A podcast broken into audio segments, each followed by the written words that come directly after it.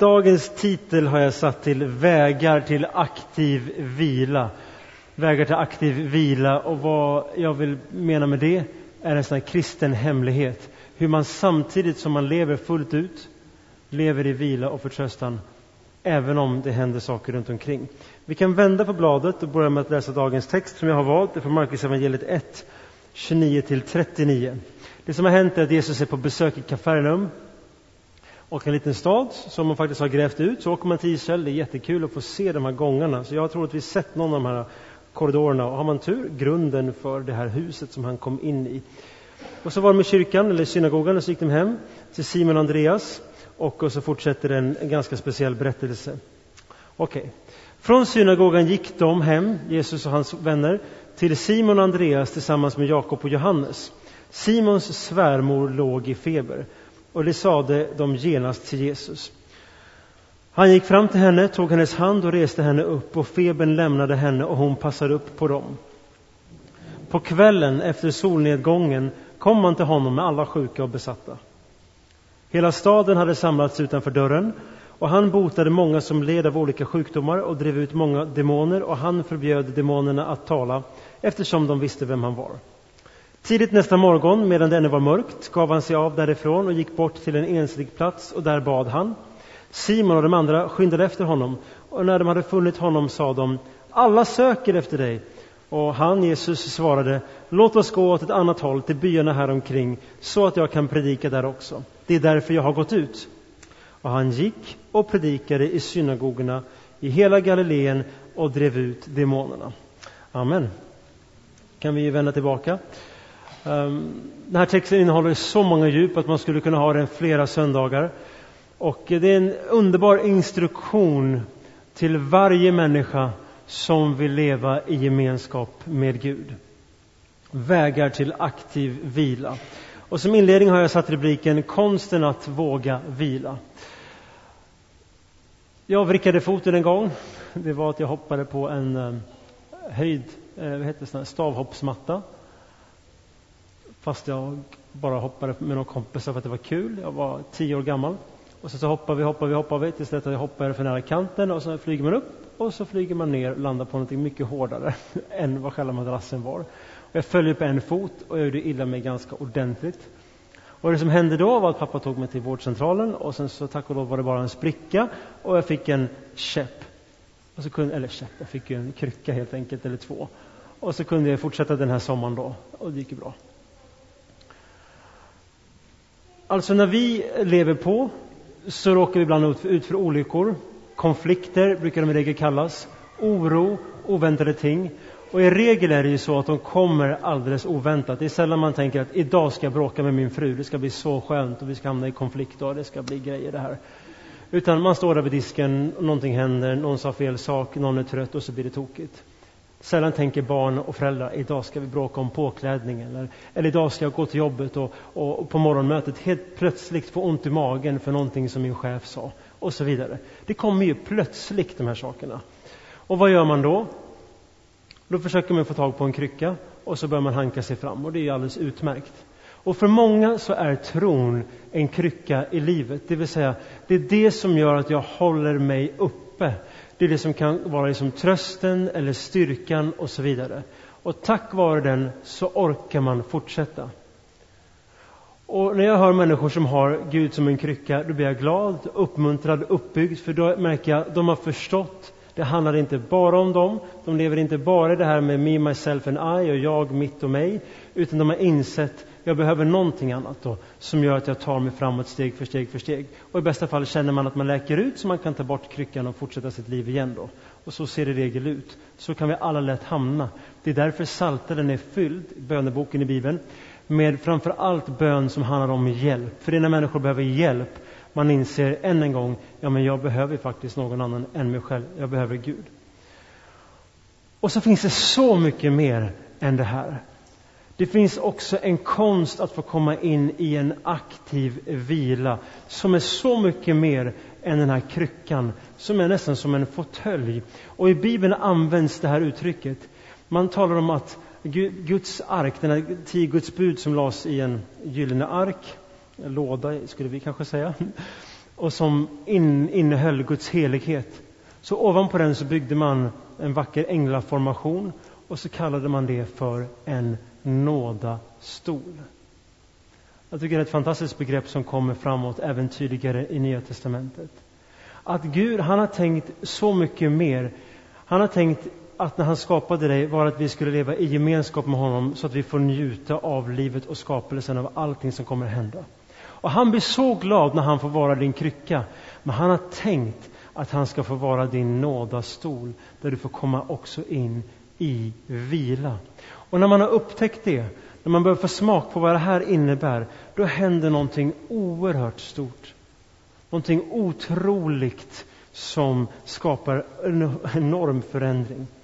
I Romarbrevet 3 så talar Paulus om att alla har vi syndat och gått miste om härligheten från Gud. Alla gör vi fel. Alla är vi skilda från Gud. Det är därför vi ytterst sett också dör. I bästa fall på ålderns höst och ibland i tragik mycket tidigare. Och så när han precis har sagt det så säger han i 3.25, ni kan läsa mer hemma, att han har, Gud Fadern, ställt fram Jesus Kristus för att vara våran nådastol. Platsen för vila. Och när man kommer till Hebreerbrevet i Nya Testamentet så förklaras det här ännu mera. Och då finns det en vers jag vill läsa för er. Poängen är 9 till 11 och sen 16. Och då står det så här. Alltså finns det nu en sabbatsvila för Guds folk. Så står det så här i vers 10. Den som går in i hans, det vill säga Jesus vila, får vila sig från sina gärningar, liksom Gud vilade från sina. Han tänker på söndagen, sjunde dagen. Och så säger han så här. Låt oss därför sträva efter att komma in i den vilan så att ingen kommer på fall som de, syftar på en annan sak tidigare, och blir till exempel på olydnad. Och så fortsätter det. Guds ord är levande och verksamt. Det är skarpare än något tveeggat svärd och genomtränger tills det skiljer själ och ande, led och märg och det dömer över hjärtats uppsåt och tankar. Ingenting skapat är dolt för Gud, utan allt ligger naket och blottat för hans ögon och inför honom måste vi stå till svars. Och så kommer det liksom sammanfattningen här. När vi nu har en så stor överstepräst, syftar på Jesus, som har stigit upp genom himlarna, Jesus Guds son. Låt oss hålla fast vid vår bekännelse, för vi har inte en överstepräst som inte kan ha medlidande med våra svagheter, utan en som har varit frestad i allt, liksom vi, fast utan synd. Och så kommer själva poängen här. Låt oss därför frimodigt gå fram till nådens tron nådastolen för att få barmhärtighet och finna nåd till hjälp i rätt tid. Gud vill så oerhört gärna att du ska få förstå att han har skapat dig. Det blev fel i syndafallet. Han har sänt sin son Jesus Kristus så att du ska få stiga in i en vila där du vilar ifrån dina gärningar och få se honom göra sina gärningar omkring dig, i dig och för dig. Han vill att du ska se att Jesus, han är där. Han fick bli människa så att han förstår fullt ut vad det är att bli frestad. Lite som Liselott ska förstå fullt ut till det hur vara ljudtekniker och stå i köket så att hon kan hjälpa andra. Att du ska förstå fullt ut vad det är människa. Så att du ska veta att jag kan frimodigt gå till Jesus med allt som tynger mig, alla svårigheter som finns och jag kommer finna nåd till hjälp i rätt tid. Och det här är konsten att få finna för aktiv vilja. Jag vill få berätta om tre vägar in i den här vilan. Men jag vill börja med en bild som ni har sett till höger. Det ser ni en glad gubbe um, som sitter på en pall med tre ben. Och på de benen så står det upptäcka, växa och dela. Det, det är de tre orden vi använder i Sörby för att uttrycka de här tre hemligheterna i Nya Testamentet som handlar om evangelisation, lärjungaskap och mission. Det vill säga Jesus han har tänkt att vi ska få låta alla människor få höra om vem han är, så alla får stiga in i vilan och friden och hjälpen. Det är det vi kallar för frälsningen bland annat. När vi har mött honom så kan vi få lära känna och växa i honom. Det är det som breven handlar till stor del om, lärjungaskapet, följande av honom. Och så finns hemligheten till där Jesus säger att alla ni blir bemyndigade genom min helige Ande att få dela om mig med varandra och för varandra. Och när ni gör det så kommer ni se hur ni också växer i tro på mig. Vet du vad jag har märkt? Det är att när man har levt ett liv utan Gud och så börjar man upptäcka vem han är. Då blir man så glad att det äntligen finns någonting annat som man kan hålla sig i. Och glädjen över att ha gått själv och ibland när man har då vrickat foten så får man någonting att hålla sig i en krycka. Då är man så glad. Så inte för att man vill illa, men så nöjer man sig med det. Men tänk hur det kan få vara när man både får upptäcka Jesus, sen får stiga in i hans lärjungaskap och växa tillsammans med honom. Och sen få erfara att han har sådan tillit till mig så jag får vara med och dela honom till människor omkring mig. Då kommer du stiga in i en sådan vila att du inte bara har något stöd utan en nådastol att få sitta på. Och om man bara har ett ben, då får man kompensera ganska mycket själv. Man har en palm, en, en pinne, man ser inte dem så ofta. Men då, då, då, får man ju vila. Det blir bättre, men du får ändå kompensera med ditt eget. Har du två ben, är fortsatt, fortsatt så. Har du tre ben, ja, då är det mest stadiga pallarna som finns. Om benen är olika långa, då får du hålla på att kompensera ändå och känna att det inte riktigt blir riktigt, riktigt tryggt. Och när benen växer så kommer de till slut en dag bli som en barstol för dig, där dina fötter helt enkelt lyfts och du kommer in i fullständig vila, en aktiv vila i det här livet. Och den vilan är att jag möter allt som alla andra människor möter, glädje, sorg. Jag får också en kallelse från Gud. Den innebär bekymmer också. Men i det får jag vara med om hur han leder och välsignar och bär och gör sitt verk. Och den glädjen blir större och större och större. Aktiv vila. En aktiv nåd från hans sida. Det finns en hemlig rad där. Och vad ska det stå där? Alla vill leva i gemenskap med Gud.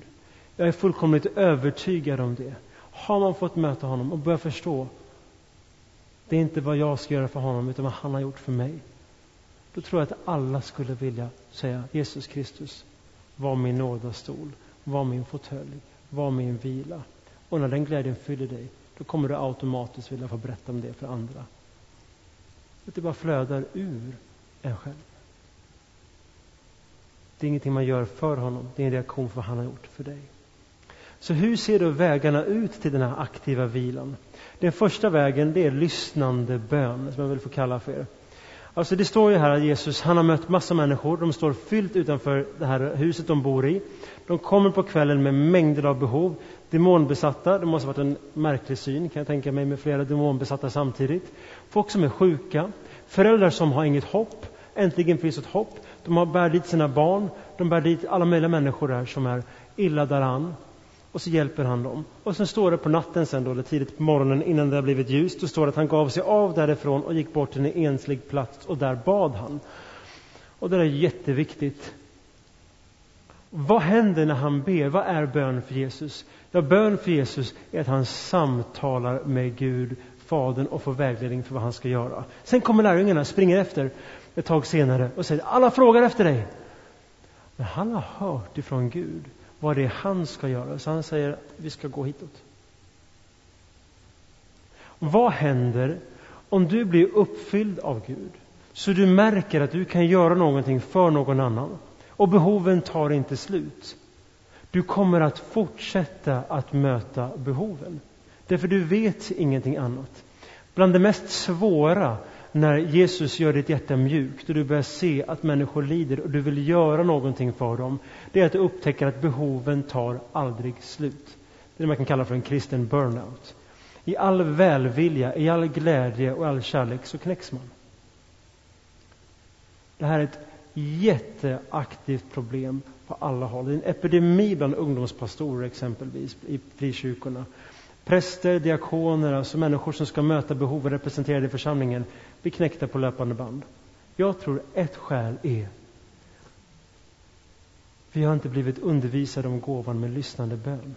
Bön är inte framför allt, om än det är det också, Gud, du ser de här svårigheterna jag har, du ser de här problemen som jag står i, du ser det här som är det här. Han blir glad att få lyssna på oss när vi berättar, men bön är framför allt Jesus, du ser att jag har den här stora saker som händer. Hur tänker du hjälpa mig i det här? Du ser att jag är i en konflikt. Jag ser fram emot hur du kommer fylla mig med kärlek till helande och upprättelse. En förväntan på att han ska tala och göra något. Bibeln är fylld av att Gud talar. Betydligt mer nästan, höll jag på att säga, än att människor ber. Jag har skrivit för er här att människor överallt ber, men bara Gud talar. Så här står det i Habakuk 2.19. I Gamla Testamentet, de lever ju judarna då i en tid av att runt omkring dem finns det massor med andra religioner som ber på alla möjliga sätt och på så vis ganska likt våran, vårat liksom, samhälle idag. Det är inget homogent land så, så att säga, utan människor ber till allt möjligt. Och så kommer en profet Habakuk och så säger han så här. Vad är det för nytta med gudabilder när hantverkare vill göra dem, dessa gjutna bilder, falska vägledare som hantverkare tror på och tillverkar gudar som tiger? Ve dig som säger till träbiten vakna och till den stumma stenen stig upp. Kan den vägleda dig? Den är överdragen med guld och silver, men det finns ingen ande i den. Men Herren är i sitt heliga tempel och var stilla inför honom hela jorden. Jag tror att det är så viktigt i den här liksom tiden vi lever i, med många olika religioner och gudsbilder och new age-versioner och, och eh, hemma hemmalösningar, lösningar. att vi förstår att alla grejer som människor ger uttryck för i bön beror på att Gud söker människor och att vi är alla skapade, inte av en slump, utan därför att i oss finns en längtan att få tillhöra honom. Det är därför alla ber. Därför ska vi inte tala negativt om, om när människor ber, att de ber på rätt eller fel sätt och så vidare. För, för så ska det inte vara, utan vi ska vara tacksamma. Vi behöver förstå att alla gör så gott de kan, också du och jag, fram till den dagen då Jesus berättar, här är jag och det är jag som är den som kan tala tillbaka till dig. Så när vi har lagt stenar i en korg här, det är klart, jag vet att en del kyrkor vill inte ha stenar för att det missuppfattas av andra religioner. Så. Och det är klart det kan bli tanken att jag tar stenen som, tänker att den här stenen symboliserar ehm, konflikt med mina föräldrar. Och så lägger jag den där framför den här handen som ska symbolisera Guds hand. Och så känns det bättre för mig. Men Gud, han lyssnar. Och han kan svara och han kan göra en förändring. Så stenen är en hjälp för oss. Men för andra människor kan stenen ha blivit det här magiska som man stillar sig inför. Det är samma sak för ljus. Det är bara stearin ihopkokat och format i ett vackert format. Det hjälper oss att stilla oss. Men det är Gud som lyssnar på dina böner som kan svara till dig. Inte ljuset som svarar till dig. Och det här lever vi i en mix. Och varför är det här viktigt? Därför det är viktigt därför att lyssnande bön är den bönen som kommer att hjälpa dig. När du förstår att Gud bryr sig om dig oerhört mycket, att han faktiskt kommer ge dig vägledning tillbaka. Det är då det blir spännande att leva. Jag har en till vers, Apostlagärningarna 17.29. Här ska jag läsa för att förstå att det här är ingenting nytt utan en levande fråga. Paulus han berättar för nykristna människor om bön bland annat och så säger han så här.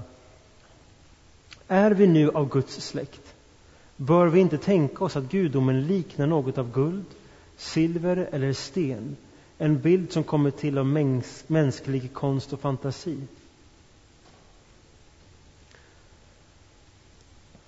Vi kan lätt hamna där att det är stillheten som blir vår hjälp. Och det är bra om den är till din hjälp. Men jag vill berätta för dig att det finns någonting oerhört mycket mer än stillheten som blir din hjälp. Gud han lyssnar på när vi ber. Och du kan förvänta dig att han kommer svara till dig. Han söker alla av oss. Så när vi ber Gud om hjälp, fundera på vad är det jag är ute efter här då? Nåden kommer när du får erfara att du är ute efter att han ska göra sitt verk i dig. Så när vi som styr, jag är bara adjungerad, när vi ber för församlingens liv här, och vi ber om hur ska vi göra? Vi märker att det är folk som inte har mat, vi behöver ha det. Vi märker att det är folk som inte har boende som behöver ha det. Vi märker att det är människor som behöver samtal som inte har det. Vi märker att det är människor som är med i grupper som inte finns. Vi märker att det är människor som inte får support i sina relationer som de skulle önska. Vi kan märka alla möjliga saker. Vi vill ha mer människor som gör till tjänst olika praktiska saker i församlingen. Det tar sådana saker som man som ledare snabbt hamnar i. Hur lätt är det inte att tänka att oj, det här måste vi fixa. Nu, nu, jag, måste, jag måste rensa almanackan ännu mera. Jag måste korta ner från en timme till 45. Jag måste hoppa över lunchen. Jag får göra allting själv. Och så kommer det negativa in. Det är ingen som vill, det är ingen som bryr sig, ingen som tänker på mig. Ingen, ingen, ingen.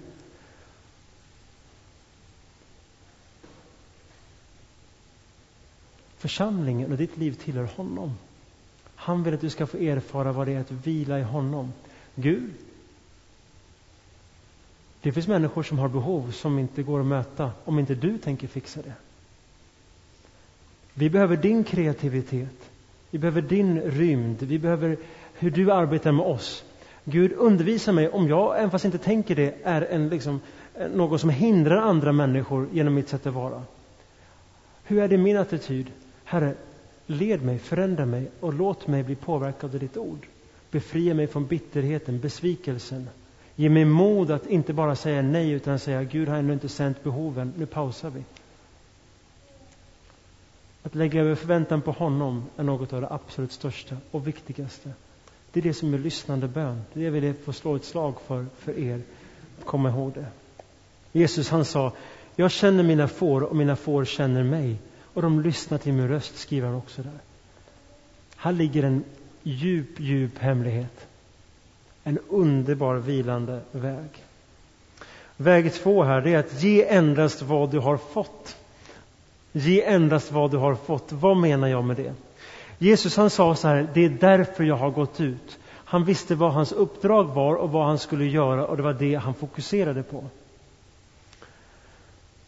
Jag märker att när vi ger av det som vi har, då blir vi välsignade. Det gäller mina pengar, det gäller min tid. Det gäller mitt mod. Det gäller den tro jag har fått, min kunskap. Och när jag ger den till andra, då blir jag välsignad tillbaka. Men när jag ger det jag inte har, då sinar jag. Vad innebär det?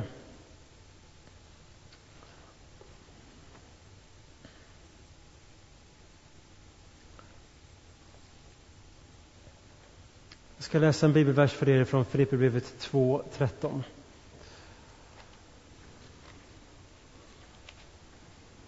Ty Gud är den som verkar i er både vilja och gärning för att hans goda vilja skall ske. Gud vill att du ska, han ska upptäcka att han har tänkt någonting för dig. När vi ger sånt som vi inte har, då blir vi tömda och vi kan inte ösa ut mer än det vi har fått. Paulus han skriver i Nya Testamentet så här.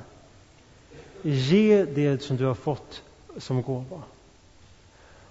Det jag märker ibland, det är att, det får man arbeta med själv, alla måste göra det. Att kyrkan som är tänkt att vara en uppbyggande plats kan bli en pressande plats när man tror att andra människor inte brottas med saker som jag gör.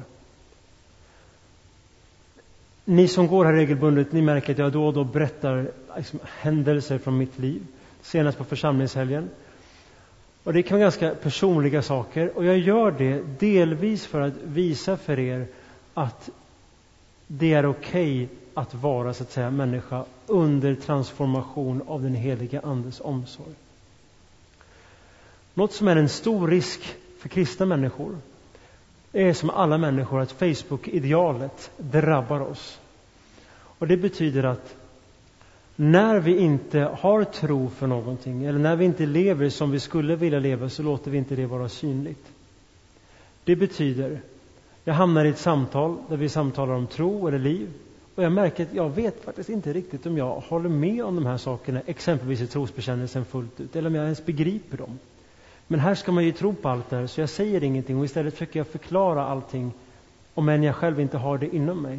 Och då börjar jag ge till någon annan av det jag ännu inte har. Istället för att säga som det, har, säga som det är. Alltså jag funderar ganska mycket på det här också. Man känner att man behöver leva upp till en standard som man själv inte riktigt känner sig mogen att leva upp till. Man börjar ta av sitt eget, sin egen desperation så att ingen märker att det inte finns svar på andra sidan. Och man börjar sina sin egen brunn. Men när man ger det man har, då välsignas man och så växer man. Har man en liten tro, du behöver inte ge mer än en liten tro till någon annan. Har du en mindre så att säga, tro för någon person som du ber för, du behöver inte be med starkare ord än vad du själv känner att du har täckning för.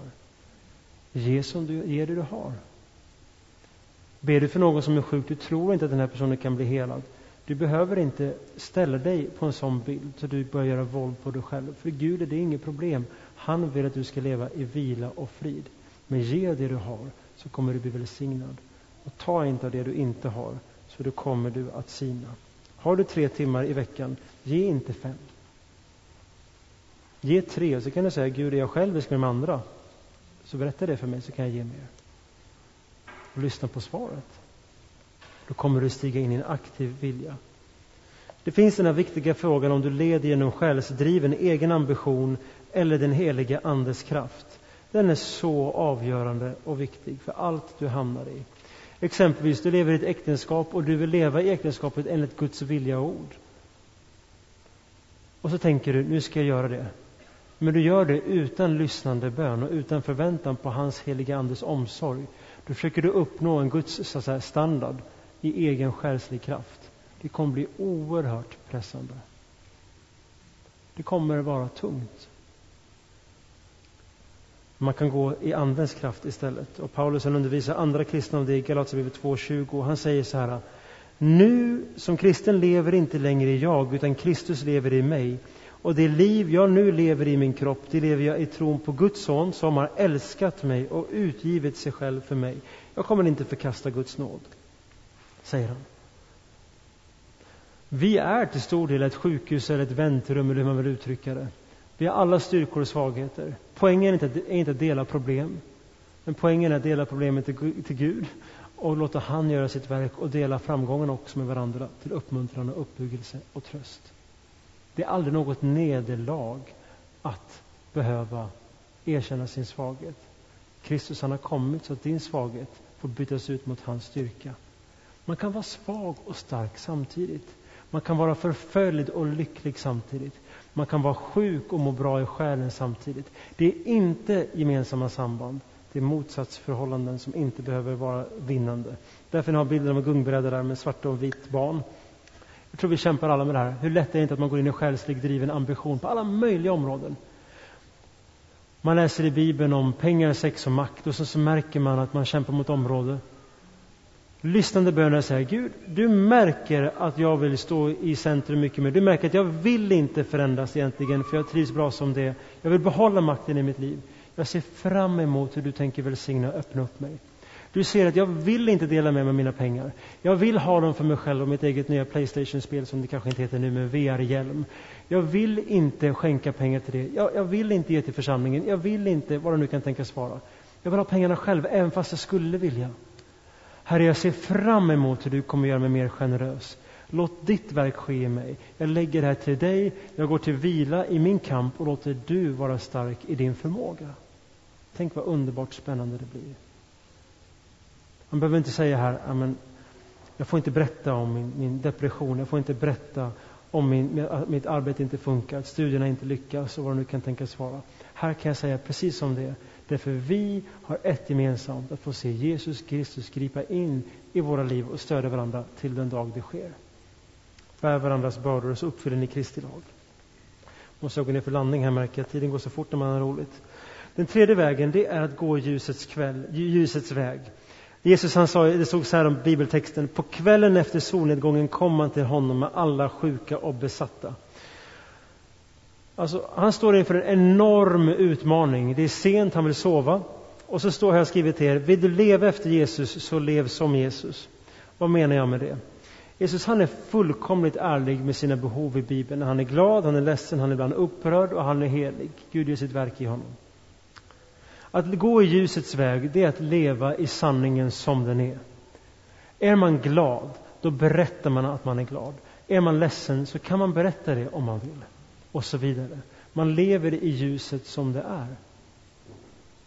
Då kommer man kunna få vara med om stora ting. Avslutningsvis vill jag säga att aktiv vila kommer av aktiv nåd. När vi blir frälsta är vi det av Guds nåd, men Gud han har tänkt aktiv, pågående, förnyande, daglig nåd i ditt liv. Nåd som säger, nu blir det fel igen, jag kommer gå in och verka i ditt liv. Nåd för varje situation, förväntande att han bryr sig och har förmåga för dig varenda evigaste stund och dag. Då kommer du stiga in i en aktiv vila som är så mycket mer.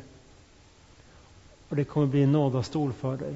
Gud kan få vara din krycka om du är nöjd med det, så visst, men längta också efter mer. Och längta efter att du en dag kommer få erfara att få sitta på den här barstolen, så att säga, där fötterna till och med lyfts upp i hans omsorg och godhet. Jag slutar med ett bibelord som finns här.